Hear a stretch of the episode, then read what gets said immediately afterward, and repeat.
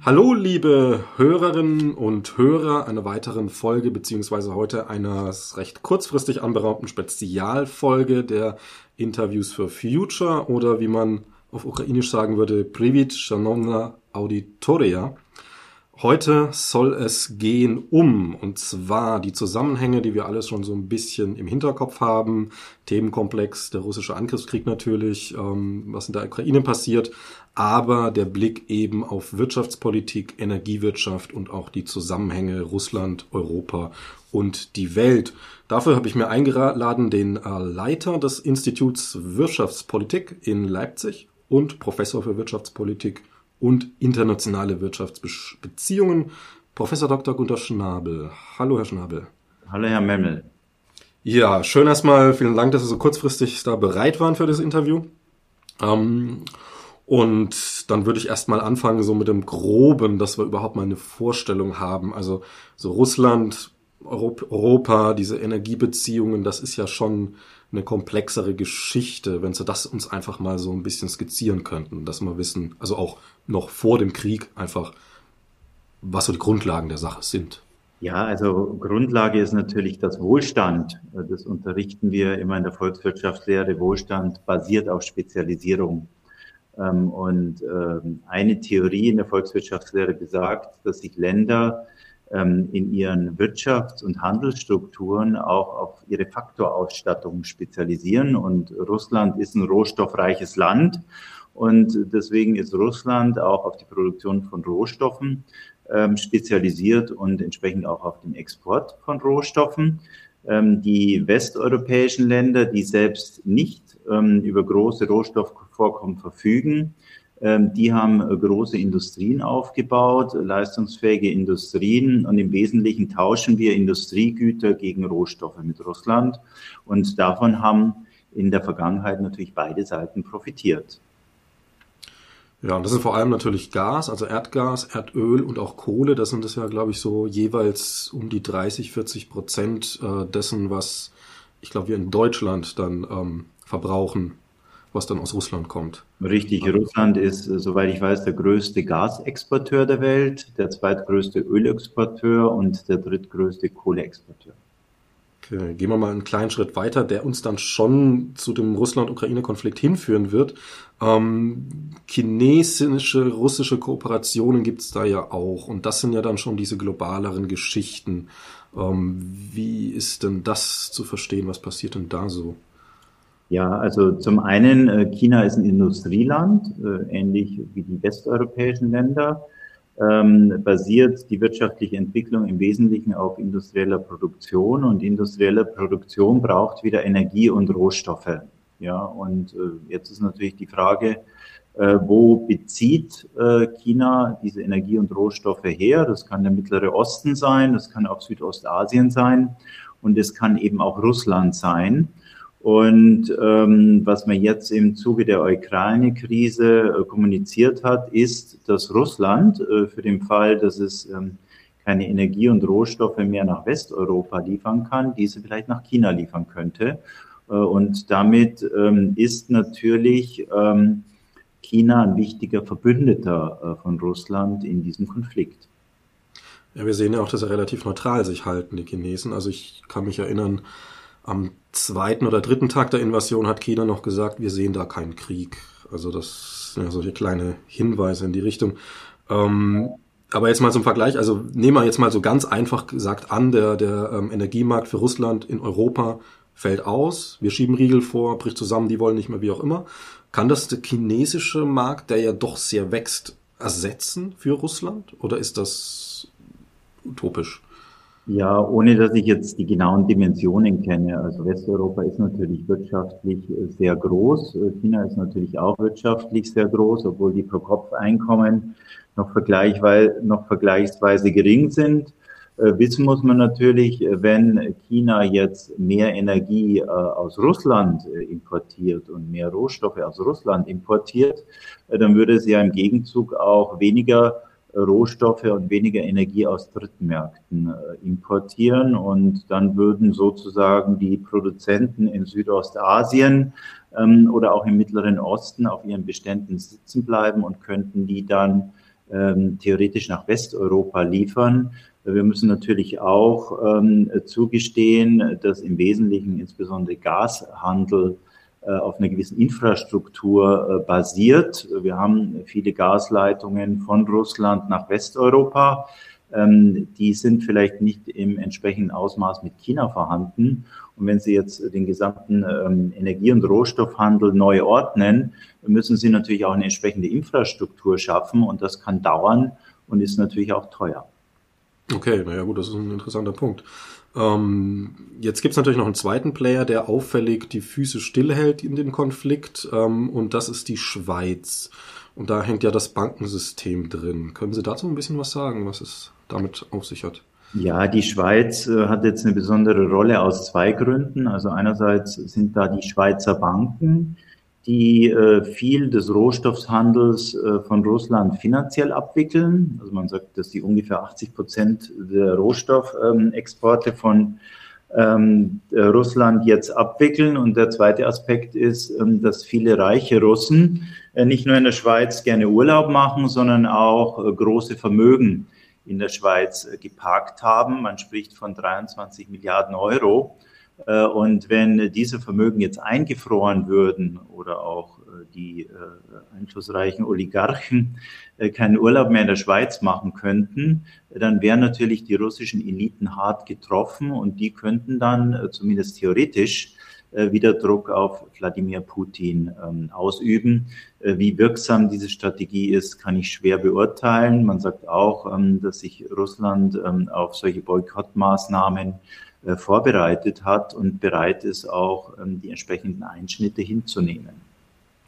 Auf der anderen Seite ist die Schweizer jetzt noch nicht aufgefallen als äh, welche, die jetzt wirklich vorangehen in der Geschichte. Also wie ich es jetzt heute gelesen habe, ähm, ist noch nichts Klares an Maßnahmen irgendwie kommuniziert gewesen. Also kann es auch sein, dass es andersrum ist, dass die Schweiz sich sagt, so, huh, das ist viel Geld, was uns da jetzt verloren geht. Wir schauen mal, ob man das auf Basis unserer Neutralität, äh, ich sag mal, aussitzen kann oder ja, Sie müssen sehen, dass äh, die Schweiz natürlich eine lange Tradition hat der Neutralität. Ähm, das verstehe ich auch. Ähm, und das ist in gewisser Weise auch Teil des schweizerischen Geschäftsmodells. Zum Teil haben alle Länder auch davon profitiert, dass es ein neutrales Land gab, ähm, das im Zweifelsfall auch eine Vermittlerposition äh, einnehmen konnte. Andererseits ähm, hat sich jetzt äh, zumindest politisch die Schweiz klar positioniert. Sie hat ähm, den Krieg in der Ukraine, der von Russland ausgeht, klar verurteilt. Ähm, und jetzt ist die Frage, inwieweit Sanktionen folgen. Ähm, äh, es werden Sanktionen folgen. Es ist nur die Frage, wie ausgeprägt die sind. Wir müssen ja auch sehen, äh, dass selbst die Sanktionen der Europäischen Union und der Vereinigten Staaten gewisse Tabuzonen äh, kennen, die sich insbesondere wieder auf den Rohstoffhandel fokussieren. Und damit die Sanktionen gegen Russland auch nicht vollkommen sind, weil die negativen Rückwirkungseffekte äh, auf die sanktionierenden Länder auch sehr stark sind. Das ist ja zum Beispiel bei SWIFT so, ne? da ist ja der Rohstoffmarkt ähm, mehr oder weniger ausgenommen. So ist es, ja, weil wenn man jetzt äh, die SWIFT, die Zahlungskanäle für den Rohstoffhandel schließen würde, äh, dann würde man Gefahr laufen, dass man auch den Rohstoffhandel äh, stoppt. Äh, und das wäre für beide beteiligten Seiten fatal. Also für den Russen würde natürlich eine wichtige Einkommensquelle äh, fehlen, wobei man jetzt auch argumentiert, äh, dass Wladimir Putin sich lange auf den Krieg vorbereitet hat und große finanzielle Rückragen ähm, gebildet hat. Äh, andererseits würden natürlich ähm, in den westeuropäischen Staaten die Energieimporte fehlen. Das heißt, erstens, die Leute müssten frieren. Ähm, äh, sie könnten ihre Wohnungen nicht mehr beheizen. Also da würde sicherlich eine gewisse Unruhe entstehen. Sie könnten vielleicht auch nicht mehr ähm, so viele ihre Autos fahren, äh, weil die Benzinpreise steigen. Und schließlich, und das wäre vielleicht noch viel schlimmer, würden Teile der Industrie zum Stillstand kommen. Und wenn Teile der Industrie zum Stillstand kommen, dann droht Massenarbeitslosigkeit und äh, dann wäre die politische Unruhe äh, sicherlich in ähm, vielen westeuropäischen Ländern groß, denn wir müssen wissen, ähm, die Wachstumskräfte in der Europäischen Union sind seit langem erlahmt. Äh, die Geldpolitiken, die Geldpolitik der Europäischen Zentralbank hat sehr starke Verteilungseffekte äh, zugunsten äh, der reichen Menschen, aber auch zugunsten von Menschen mit geringeren Einkommen. Also von daher ist schon ein gewisses Unzufriedenheitspotenzial da.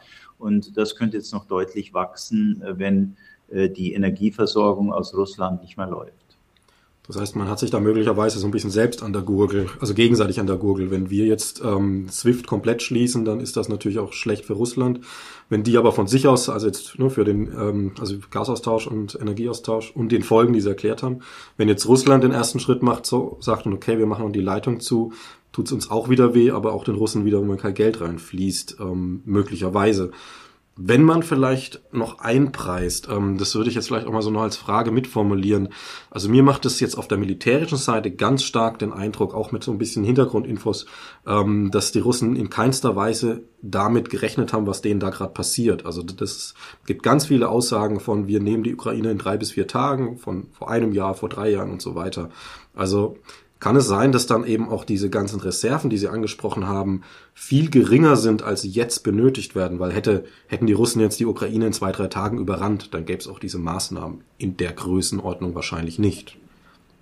Ja, das ist jetzt eine gute Frage. Ich bin jetzt natürlich kein Militärstratege. Also ich habe das auch so verfolgt, dass man gesagt hat, dass der Erfolg dieser Mission sehr stark davon abhängt, ähm, dass die Ukraine in wenigen Tagen eingenommen wird. Äh, so wirkte das ähm, äh, in der Diskussion äh, vor Beginn des Krieges auch und so wirkte das auch ähm, in den ersten Kriegstagen. Jetzt wendet sich das Blatt so ein bisschen, je mehr dichtere Informationen kommen, desto mehr kommen auch Informationen, ähm, dass vielleicht Russland mit äh, der Militärkraft, die ihm zur Verfügung steht, auch gar nicht auf Dauer äh, die Ukraine jetzt besetzen könnte. Ähm, und wenn dem so wäre, äh, dann hätte sich da vielleicht Wladimir Putin sehr stark verkalkuliert.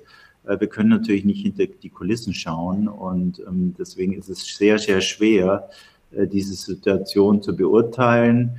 Was für mich jetzt auch in gewisser Weise auffallend ist, ist natürlich, dass die finanziellen Rückwirkungen, also die äh, Schließung von Zahlungskanälen über SWIFT und die negativen Effekte auf das russische Finanzsystem, Bankrun, die Leute laufen zu den äh, ähm, Geldautomaten, um ihr Geld abzuheben. Wenn die alle ihr Geld abheben, äh, dann sind die Banken nicht mehr liquide, dann geraten die Banken ins Wanken. Äh, die Kapitalflucht hat wahrscheinlich schon eingesetzt, weil der russische Rubel stark abgewertet hat und ähm, die starke Abwertung des Rubels führt dann zu Inflation im Land und dann spüren äh, die Menschen wirklich auch an den Ladenkassen ähm, diese Invasion Russlands ähm, in der Ukraine. Und mir scheint es so, dass man gerade diese finanziellen Aspekte, die sich jetzt über die Finanzmärkte ähm, ähm, die jetzt über die Finanzmärkte wirken, dass die russische Führung das vielleicht so in seiner Gesamtheit nicht antizipiert hat. Okay, naja, wir werden es in den nächsten Tagen, Wochen spätestens sehen, wie es dann kommt. Ähm, Gehen wir jetzt mal Richtung dem, was natürlich uns in dem Podcast besonders interessiert. Das sind Sachen, die dann mit dem Klima zusammenhängen. Ähm, natürlich brennen da jetzt auch ähm, Ölanlagen und so weiter und so Gasanlagen. Das ist natürlich alles CO2, was frei wird. Darum soll es jetzt natürlich nicht gehen.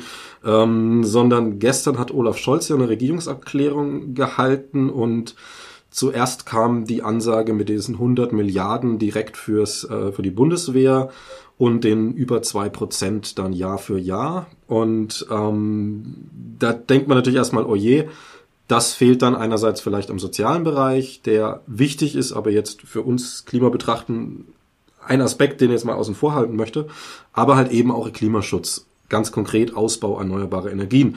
Und dann sagt Olaf Scholz den Satz, wir werden umsteuern, um unsere Abhängigkeit von einzelnen Energielieferanten zu überwinden.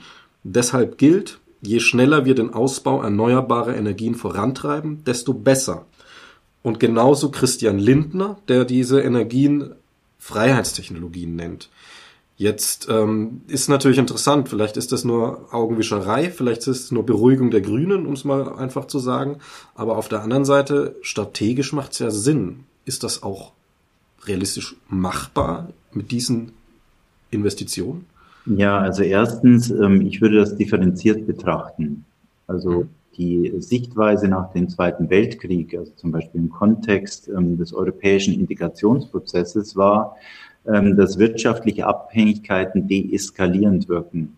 Ja, also wenn ich äh, von Russland ähm, wirtschaftlich abhängig bin und wenn Russland von mir äh, wirtschaftlich abhängig ist, dann kann ich eigentlich keinen totalen Krieg führen, weil wenn ich dann den Gegner schädige, dann schädige ich auch mich selbst. Und ich glaube, das haben wir jetzt im ersten Teil ähm, der Diskussion in gewisser Weise auch herausgearbeitet. Es gab Sanktionen, aber beide Seiten sind sich wohl derzeit noch einig, dass sie zum Ultimo der Sanktionen nicht äh, kommen wollen, weil sie dann sich selbst und die anderen sehr stark schädigen. Ja, und von daher äh, würde ich sagen, wirtschaftliche Abhängigkeiten wirken deeskalierend und nicht eskalierend. Jetzt kann ich natürlich sagen, ähm, Russland ist ein Aggressor, ich will von dem nicht wirtschaftlich abhängig sein. Und dann ist natürlich die Realität äh, die, dass wir inzwischen sehr stark, und das gilt für äh, ganz Westeuropa und auch für die äh, kleinen Staaten in Osteuropa, dass wir sehr stark von den ähm, Energie- und Rohstoffexporten Russlands abhängig sind. Und wenn wir das sind, dann müssen wir Alternativen schaffen. Inwieweit ähm, jetzt die erneuerbaren ähm, Energien äh, diese Alternativen äh, sind. Das werden wir sehen. Was sich, glaube ich, aber schon abzeichnet, ist, dass wir nicht in einem Zeitraum von zwei oder drei Jahren jetzt wirtschaftlich autark werden. Also ich würde es dann eher als realistisch ansehen, ähm, dass jetzt ähm, nicht ähm, alternative Energien weltweit wieder weiter mobilisiert werden, zum Beispiel als nach der Jahrtausendwende ähm, ähm, aufgrund der sehr expansiven Geldpolitik der FED die Weltrohstoff- äh, und insbesondere Ölpreise sehr stark gestiegen sind, hat man ja dann diese Fracking ähm, ähm, Reserven mobilisiert und hat äh, das Fracking erfunden. Äh, und so was Ähnliches könnte jetzt auch wieder passieren. Also wenn ähm, Russland als Rohstoffland nicht mehr zugänglich ist, dann kann es sein, dass früher oder später äh, die arabischen Staaten äh, mehr Öl exportieren und Gas exportieren, auch mehr Öl und Gas äh, erschließen oder dass in Australien mehr Kohle abgebaut wird und ähnliches. Ob dann über die mittlere Frist, ähm, wenn erstmal diese zusätzlichen ähm, ähm, Reserven mobilisiert sind, und wenn sich die Lage wieder beruhigt, dann aufgrund der zusätzlichen Reserven vielleicht auch wieder die Weltenergiepreise und Rohstoffpreise sinken, äh, dann diese alternativen Energien noch rentabel sind oder nicht, äh, das muss man dann äh, sehen. Also der Effekt ähm, ist nicht so ganz klar. Also man kann diese Ukraine-Krise jetzt natürlich als großen Push für die alternativen Energiequellen sehen. Man kann ihn aber auch die Krise auch als großen Push gegen die alternativen Energiequellen sehen, weil die äh, Regierung jetzt zurück ähm, auf die Tat, auf den Boden der Tatsachen geholt wird, zum Beispiel jetzt äh, den Ausstieg aus der Kohleindustrie stoppt und äh, inzwischen auch schon wieder der Ausstieg aus der Kernenergie in Frage gestellt wird. Naja, das ist halt das Interessante, weil also wir stehen ja, stehen ja größeren Aufgaben bevor und wenn man jetzt die Wissenschaft wieder mit reinholt und sagt, okay, IPCC, der Reporter jetzt raus ist, ähm, die Working Group 1 sagt, ähm, die sagt, wo wir stehen, ist egal, was wir tun. Also egal, was wir tun, wir werden die 1,5 Grad bis 2040 überspringen. Und da kommen wir ganz nah an die Kippelemente schon ran und dann kommen wir an Bedrohungen für Wirtschaftssysteme. Ähm, und jetzt die Working Group 2 hat gerade heute irgendwie Pressekonferenz gegeben, da heißt's, if this should be stopped in a significant variation, also ob das irgendwie signifikant gebremst werden soll, was nach den 1,5 Grad dann an Erwärmung kommt, um, ähm, we need a massive increase of carbon dioxide pollution right now. Also um jetzt die 1,5 Grad nicht weiter zu überschreiten nach 2040, müssen wir massiv ähm, CO2 bremsen und zwar wirklich massiv. Also die die Zahlen ist ganz interessant. Ich habe heute eine ähm, die Aktienkurs von einer von einer russischen Bank gesehen. Das ging so rauf und runter hier und da und dann ging es einfach steil abwärts. Mhm. Und ziemlich genau so schauen auch die, die ähm, Linien aus, wie wir mit dem CO2 umgehen müssen, wenn wir das Klimasystem nicht völlig außer Kontrolle geraten lassen wollen. Ähm, insofern mal die Frage, auch Sie sehen es aus der wirtschaftlichen Sicht, das ist natürlich die Frage, wie weit blickt man? Und wir werden nicht in 20 Jahren ähm, eine zerbrochene Weltwirtschaft haben, aber wenn wir so weitermachen, haben wir die in 40, 50 Jahren. Ähm, ist das nicht auch aus diesem Impuls raus ein, ein idealer Moment, ähm, sich da wirklich zusammenzuschließen, zu sagen, ähm, Energiepolitik, also erneuerbare Energien aus Sicht des Klimaschutzes, aber auch aus Sicht des Wirtschaftsschutzes in gewisser Weise und aus Sicht ähm, des, des zumindest kurzfristigen in Bezug auf Russland ähm, auch Friedenserhalts, weil man da diese Abhängigkeit nicht mehr hat. Also ist das der, der, Klimaschutz ist auf jeden Fall ein Kollektivgut. Ja, und äh, was ich äh, der bisherigen Diskussion auch entnehme, ist, äh, dass Deutschland alleine beispielsweise das Klima nicht retten kann. Also wenn kann wir niemand. Ähm, äh, diesen Klimawandel verändern wollen und wenn wir das können, können wir das nur, wenn wir global ähm, zusammenarbeiten. Ne? Und globale Zusammenarbeit heißt auch, dass wir ökonomische Riesen wie China äh, und Russland äh, in diese äh, Bemühungen mit integrieren. Ja, und ähm, ähm, ich habe den Eindruck, dass natürlich dieser Klimaschutz ähm, wird von gewissen Schichten in den Industrieländern sehr, sehr wichtig genommen. Ich glaube, dass diese Idee in äh, breiten Teilen der chinesischen Gesellschaft zum Beispiel noch nicht angekommen sind. Ja, ist. Und ähm, jetzt äh, steuern wir natürlich sehr stark auf Konflikt zu. Ja, alle, alles, was ich jetzt äh, beobachte, ist, dass wir auf eine konfliktionäre Sicht des internationalen Handels äh, zusteuern. Also wir hatten lange Zeit, wo ähm, die Vereinigten Staaten sehr offensiv in der Handelspolitik China gegenübergetreten sind. Äh, wir müssen auch sehen, äh, dass China und Russland ähm, äh, traditionell, zumindest was die internationalen Reserven betrifft, dollarisierte Länder waren. Also die haben ihre internationalen Reserven überwiegend in Dollar gehalten. Und die Vereinigten Staaten haben dadurch, dass sie die Geldpolitik sehr expansiv gestaltet haben, haben sie diese Dollarreserven entwertet. Also es ist schon sehr, sehr lange äh, China und Russland ein Dorn im Auge. Ähm, und äh, jetzt haben wir noch diesen Konflikt mit dem Krieg. Ja, und äh, die USA spielen natürlich wie in allen Kriegen auf der Welt auch eine gewisse Rolle in dem Ukraine-Konflikt. Ähm, es geht ja Wladimir Putin wohl auch ein bisschen darum, die NATO von seiner Grenze fernzuhalten. Auch das ist ein gewisser Konfliktpunkt. Äh, und ich glaube, wenn wir in dieser Klimapolitik erfolgreich sein wollen, äh, dann müssen wir in, in gewisser Weise einen globalen Konsens finden und der globale Konsens wird immer auf Kooperation basieren. Und jetzt kann ich am Ende natürlich noch ähm, ähm die wirtschaftliche Entwicklung mit reinbringen.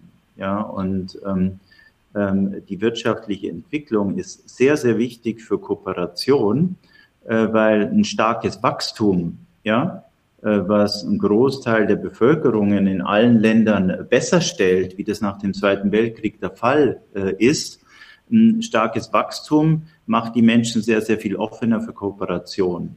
Ja, und ähm, das würde ich jetzt als Kritik äh, anmerken äh, bezüglich der Klimapolitik, auch wie es beispielsweise jetzt von Christine Lagarde als Präsidentin der Europäischen Zentralbank äh, in der Vergangenheit sehr stark forciert wurde.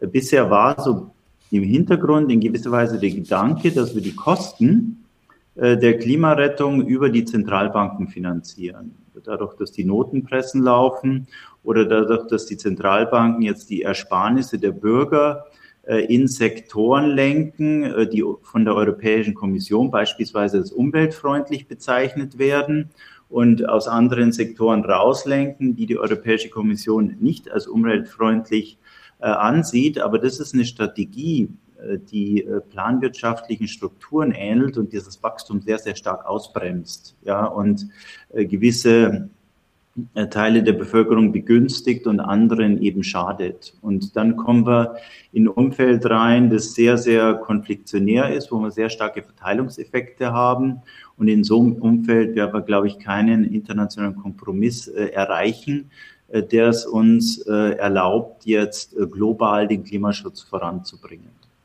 Ja, aber wenn Sie jetzt gerade sagen, also Deutschland allein kann das Klima nicht retten, sicherlich, das kann auch Russland nicht allein oder China nicht allein. Wobei interessanterweise China im letzten Jahr 45 Prozent der erneuerbaren Energieleistung der Welt aufgestellt hat. Mhm. Also neue Anlagen. Ähm, aber unterschätzt man da nicht vielleicht auch vor allem die Vorreiterrolle, die gerade ein Land wie Deutschland einnehmen kann? Also wenn man was ein einfaches Ding ist, wenn jetzt zehn Leute gemeinsam irgendwo hinlaufen wollen oder müssen und einer steht auf, der ein gewisses Ansehen hat und sagt, okay, ich gehe jetzt die ersten Schritte vor, auch wenn ich alleine dort vorne nichts erreiche, dann kommen ja die anderen gerne mit. Also das passiert ja dann auch, man sieht es ja gerade äh, mit der Unterstützung der Ukraine auf militärischer Seite und, und auch ähm, diesen Sachen gerade, dass das durchaus funktioniert. So. Ja, das ist eine in gewisser Weise eine sehr idealistische Sicht. Also ich könnte dem entgegenstellen, dass natürlich jeder Mensch äh, oder auch jedes Land äh, bis auf gewisse Extremsituationen, die wir jetzt sicherlich auch beobachten, und natürlich auch immer auf seine persönlichen Interessen bedacht ist. Ja, und ähm, Klimaschutz, äh, das haben wir jetzt in den Industrieländern beobachtet oder Umweltschutz oder die Präferenz für Umwelt- und Klimaschutz steigt natürlich mit dem Wohlstandsniveau. Also wenn Sie ein hohes Wohlstandsniveau erreicht haben, äh, dann ist ihnen das wichtiger als zum Beispiel in äh, vielen afrikanischen Ländern, wo die wirklich, Menschen wirklich zu kämpfen haben, äh, dass sie eben ihren täglichen Lebensunterhalt bestreiten.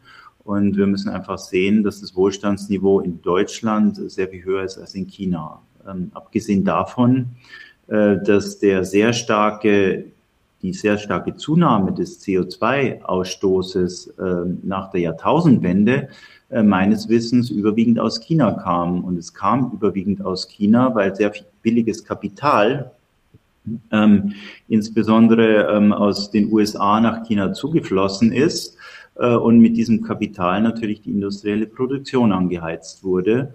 Und äh, in dem Zuge ist dann der CO2-Ausstoß, der globale und auch, äh, soweit ich weiß, die Plastikproduktion sehr, sehr stark angestiegen. Wobei das Plastik ja meistens in China für den Westen produziert wird. Aber wir kommen hier. Dann wieder zurückkommt in den Westen, das ist ganz, ganz klar. Genau, ne? aber da kommen wir jetzt schon sehr weit weg vom Thema. Ich würde jetzt mal wieder zurück zur Ukraine kommen, ähm, die ja auch als äh, sogenannte Kornkammer Europas äh, bezeichnet wird. So kleiner, ich nenne es mal Fun Fact am Rande für die interessierten Hörerinnen und Hörer. Ähm, auch sehr viele Bio-Lebensmittel aus Discountern kommen aus der Ukraine, also vielleicht ist hier auch eine Preissteigerung zu erwarten.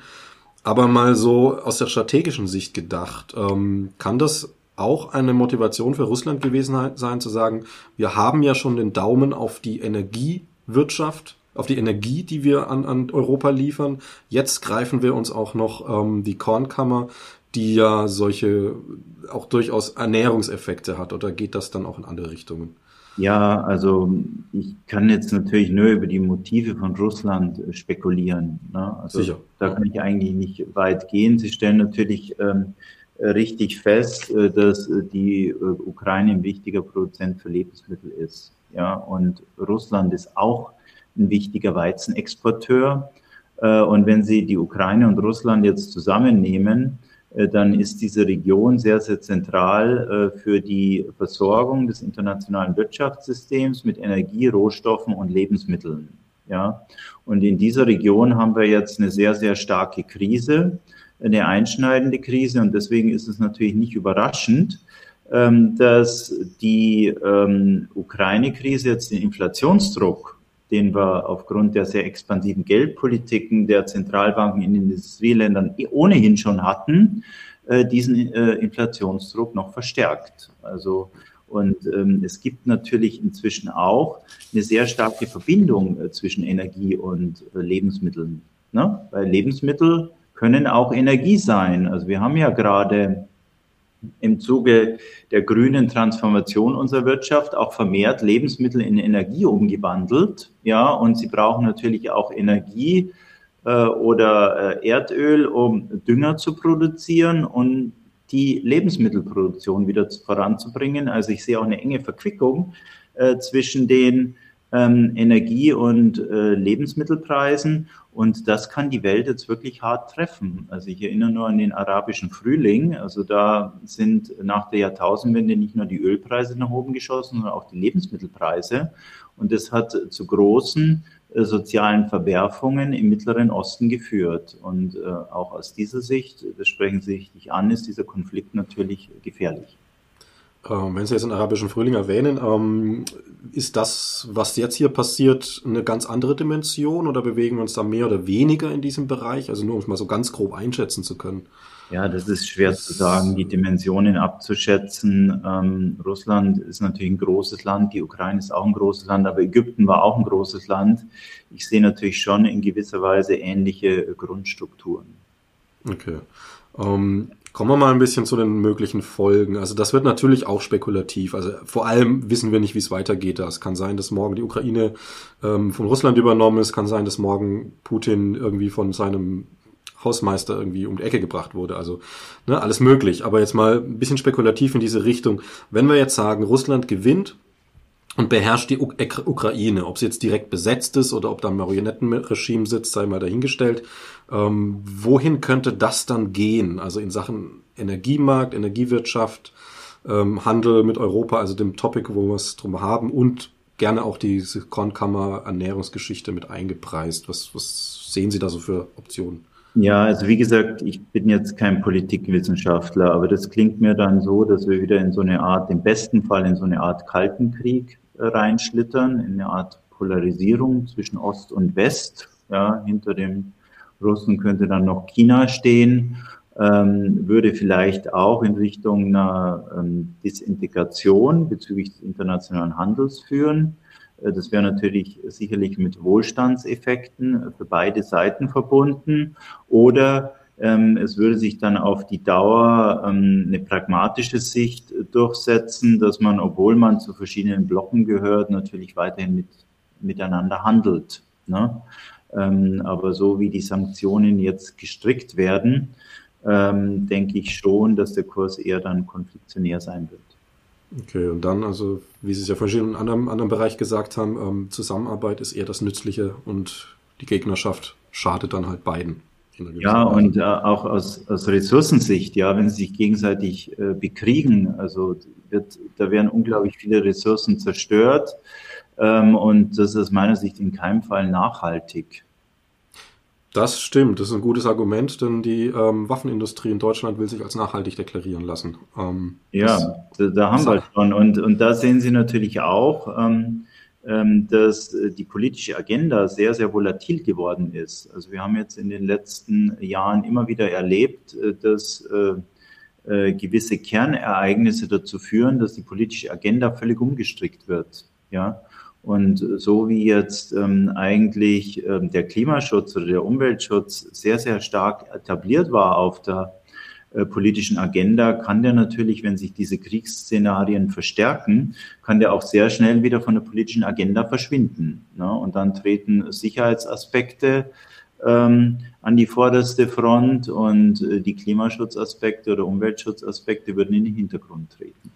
Ja, das ist eine Prognose. Ähm, das zählt übrigens zu der schlimmsten Prognose oder zweitschlimmste, die es gibt. Und die sorgt dafür, dass wir, ich meine, es ist irgendwie ein Drittel der Weltbevölkerung schon weit vor dem Jahr 2100 verlieren werden. Auch in den westlichen Ländern. Da ist das soziale, kriegerische und diese Blockbildung mit eingepreist.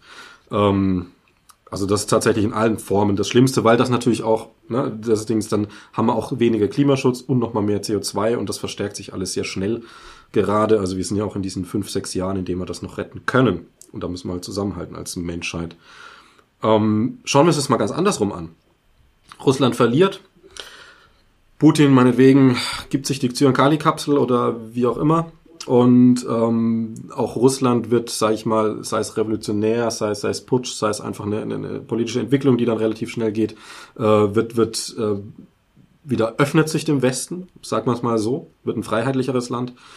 Äh, in welche Richtung könnte das dann gehen mit, also auch gerade diese energiepolitischen Geschichten, wirtschaftlichen Geschichten wieder?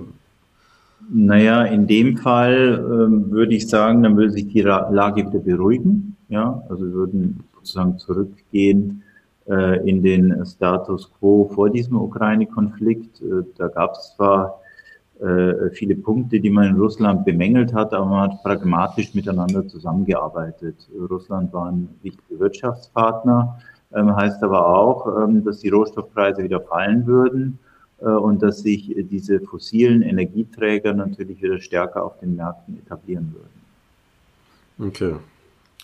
Ja, ähm, also zum Ende hin, wenn wir das jetzt mal so sehen, also für uns ist es wichtig und das ist jetzt eben natürlich keine ideologische Sache, gerade nicht aus Sicht der Wissenschaft, die ähm, ja das ja schon lange sagt und mittlerweile immer deutlicher sagt, dass wir äh, gerade unseren äh, so einfach angenehm belebbaren, lebbaren Planeten am Verlieren sind, wie er jetzt gerade ist. Und das preist ja dann auch sehr viel ein, also auch Kämpfe um, um Ressourcen, um Land, das überhaupt noch beackerbar ist. Ähm, also ohne, ohne Klimaschutz werden wir im Jahr 2100 nicht mehr leben wollen. Mal einfach so gesagt. Ähm, wenn wir das Ganze jetzt mal so anschauen, was wir besprochen haben, äh, sehen Sie dann, also ich würde es vielleicht mal vorlegen, auf den Tisch legen und Sie können es ja immer sagen, ob Sie das aus Ihrer Sicht da griffig ist oder wo Sie da Probleme sehen. Also ich sehe schon das Narrativ ganz klar. Äh, Klimaschutz ist auch ähm, einen Schutz vor Abhängigkeiten. Man kann in Klimaschutz ja auch technologisch gut zusammenarbeiten, wenn man möchte. Das ist ja nicht das Ding. Man kann zum Beispiel in Deutschland 50 oder 100 Milliarden in, in Solartechnologie investieren und dann wiederum äh, riesige Landflächen in, in Russland dafür nutzen. Dann hat man schon eine Zusammenarbeit. Mhm. Ähm, aber es macht einen natürlich auch autarker. Da haben Sie vorhin gesagt, eben diese Gefahr der, des, des, der Unabhängigkeit ist auch eine Gefahr des Krieges wiederum. Ähm, aber sehen, sehen Sie dann die Möglichkeit, äh, dass, dass an diesem, diesem entscheidenden Punkt diese ganzen Technologien, Solar, Windenergie und so weiter und so fort, ähm, gepusht werden können und ähm, auch vielleicht ein weiteres Feld, also gerade vielleicht auch das Wirtschaftsfeld und vielleicht natürlich auch das, das äh, militärische Feld mit einnehmen können, wo man sagt, es ist auch eine Sicherheitstechnik und vor allem es ist eine Technik, die, wenn sie eine, eine strategische Sicherheitstechnik ist, und eine Sicherheitstechnik für meinetwegen, das Land ist noch beackerbar, einfach auch die Wirtschaft absichern kann. Dass man da in diese Richtung ein Narrativ findet und sagt, okay, dieser Weg ist schwer, keine Frage, das sind hohe Level, die man da überspringen muss oder übergehen muss. Aber ähm, ist das mehr als nur ideologisch für Sie? Wenn Sie das so sagen. Ja, das ist ähm, für mich natürlich schwer, sehr schwer vorauszusagen. Also ich würde sagen, der Klimawandel und auch der Umweltschutz, die müssen technologieoffen sein. Also ich wäre, wenn wir jetzt CO2-Ausstoß verringern äh, wollen, äh, dann müssen wir CO2 besteuern. Ähm, wir müssen aus meiner Sicht die Steuereinnahmen, die wir haben, auch den Bürgern zurückgeben weil sonst ist eine Steuer immer sehr attraktiv für Politiker, um einfach zusätzliche Staatsausgaben zu finanzieren. Also wir müssen das Geld, was wir über die CO2-Steuer einnehmen, den Bürgern zurückgeben. Und dann wird sich die Technologie herausbilden, äh, die am effizientesten das CO2 einsparen kann. Äh, ich bin äh, kein Freund von Visionen von Politikern, die gewisse Technologien als Zukunftstechnologien bezeichnen und dann politisch pushen. Ja, und wir sagen oft am goldenen Zügel äh, dann die wirtschaftliche Entwicklung in diese vorgegebene Richtung ziehen weil wir am Ende nicht wissen, welches die beste Technologie ist, um den Klimaschutz zu erreichen. Also das weiß nur der Markt und das weiß nur die technologische Entwicklung. Und deswegen denke ich, äh, dass der Weg, der jetzt gerade in der Europäischen Union gegangen wird mit der Taxonomie, ja, ähm, dass die Europäische Kommission in Brüssel entscheidet, welche ähm, Sektoren klimafreundlich sind und welche Sektoren äh, nicht klimafreundlich sind und welche Sektoren deshalb mit billigem Kapital versorgt werden und welche nicht. Ähm, das halte ich für einen gefährlichen Weg, weil der ist sehr anfällig für Lobbyismus.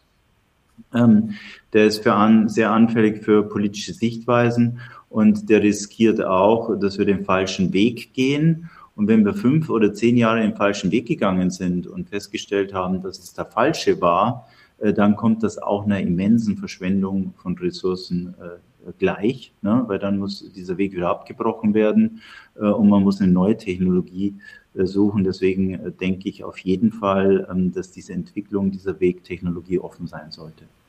Zumal wir in zehn Jahren die Klippe schon ähm, übergangen haben. Dann sind wir schon drüber. Das kann man uns leider auch nicht mehr erlauben. Ja, Herr Schnabel, ähm, ist natürlich ein riesiges Feld, gar keine Frage. Da hätte man jetzt ein Thema rausgreifen und zwei Stunden reden können. Natürlich, also gerade von meiner Seite natürlich auch mit sehr viel mehr Vorbereitung. Ich bin ja nicht vom Fach. Ähm, aber danke Ihnen schon mal fürs Gespräch. Falls Sie jetzt noch irgendwie eine Sache haben und sagen, okay, das gehört hier vielleicht noch rein. Ähm, und sei es ein schöner Gruß irgendwo hin, ähm, würde ich Ihnen jetzt gerade mal noch so einen, so einen letzten offenen Slot präsentieren. Ja, also ich glaube, ich will es zusammenfassen. Also äh, wirtschaftliche Zusammenarbeit basiert immer auf Kooperation. Und wenn die Leute das freiwillig tun, äh, dann wird es immer äh, zur Verbesserung der Wohlstandspositionen aller Beteiligten führen. Wenn das negative externe Effekte auf die Umwelt hat, so wie wir das nennen, dann muss das eingepreist werden, das ist ganz klar. Und dann wird sich die wirtschaftliche Struktur entsprechend anpassen. Aber ich würde mich nicht ähm, um äh, die Klimarettung, wie es oft genannt wird, zu erreichen, jetzt darauf verlassen, äh, dass äh, einige Politiker die richtigen Entscheidungen bezüglich der Wirtschaftsstruktur treffen. Da wäre ich zurückhaltend. Ja, Herr Schnabel, dann danke ich Ihnen herzlich fürs Gespräch. Ja, gerne.